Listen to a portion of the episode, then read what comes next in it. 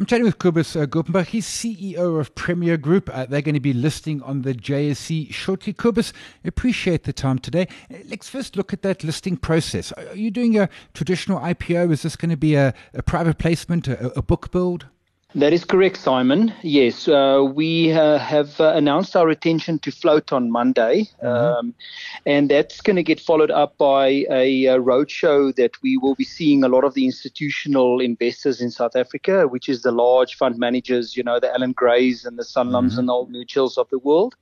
And then uh, the once once that is complete, we hope to actually be trading on the JSE on Thursday, the 8th of December. Okay, so it is, it is quite quick. And, and they're going to be, there are a number of, of existing shareholders who will, because this, of course, coming out of, of, of Brait, a number of shareholders who will remain in, uh, most notably Christo Wiese, which I think many folks will obviously know. Uh, is again, are you, are you floating a majority or, or are the, the existing shareholders going to be the majority of the business?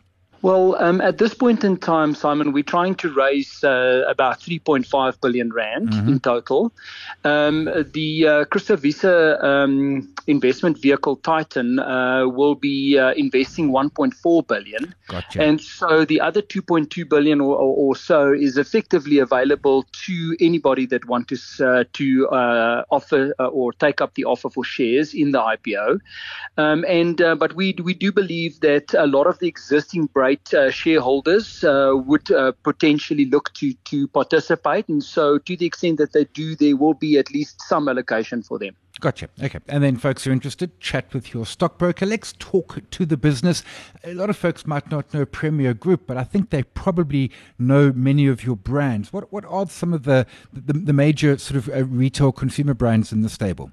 Well, um, we're actually one of the oldest companies uh, in the country. Mm. Um, uh, it's uh, it's been around for a very long time. In actual fact, we can probably trace our oldest origins back to 1820 to a bakery in oh, Cape wow. Town.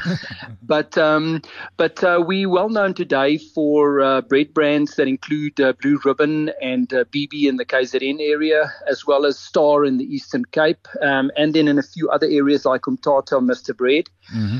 then on the cake flour side, we have the Snowflake brand countrywide, mm-hmm. and then um, on the maize meal side, we do um, Nyala in the KZN market, and then Super Sun more in the northern parts of the country.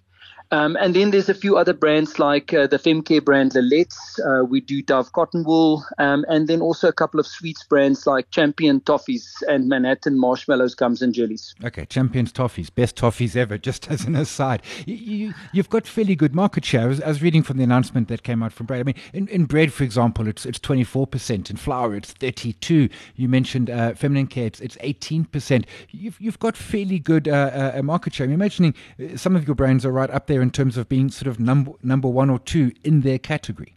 Yes, definitely. Uh, I mean, Snowflake is quite an iconic brand in the uh, wheat flour space. Mm-hmm. Um, on the on the bread side, because we have multiple brands, um, uh, none of our brands is gotcha. actually the biggest brand in the market, but by volume, we are the largest baker in the country. Um, obviously, we compete against uh, Tiger Brand with Albany, and mm-hmm. especially on the uh, Pioneer PepsiCo side with the Sasko brand. I, I, was again digging in. I mean, you mentioned bread there. I mean, you deliver to forty-five thousand customers every single day. Th- those, of course, are not you know, the end user. You're just you're going to to supermarkets, to to cafes, and the like. In a sense, a, a large part of your operation must then be logistics.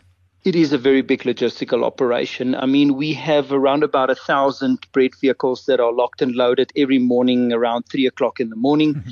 and uh, then at first light uh, set out and uh, then rush off into the market to do all of those deliveries. Um, you know, the average bread truck does around about hundred deliveries, um, wow. and so it's uh, it, it's quite an involved uh, logistical operation to do that countrywide. Do you outsource that, or is that insourced? Um, Simon, we do a lot of it ourselves, mm-hmm. but we also have a lot of uh, independent uh, distributors, um, hawkers, vendors. Um, we have a in a number of areas we have very well established owner driver schemes. Um, so it's really a mixed bag of every single model that you can think of. Another mixed bag, perhaps. I mean, your target LSM. You know, some of them obviously I can I can see are aiming at at lower LSM, but some certainly coming in into, into higher LSM. Your flower is, is going to be across. I mean, are you more concentrated in a particular uh, LSM market, or is it broadly across the, the range?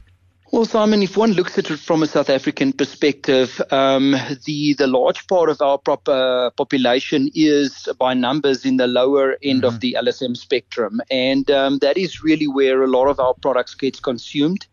Um, if one looks at the bread market in particular, but it's similar is true for the uh, flour and the maize side of the business as well. We do approximately 70% of our volume into the informal trade.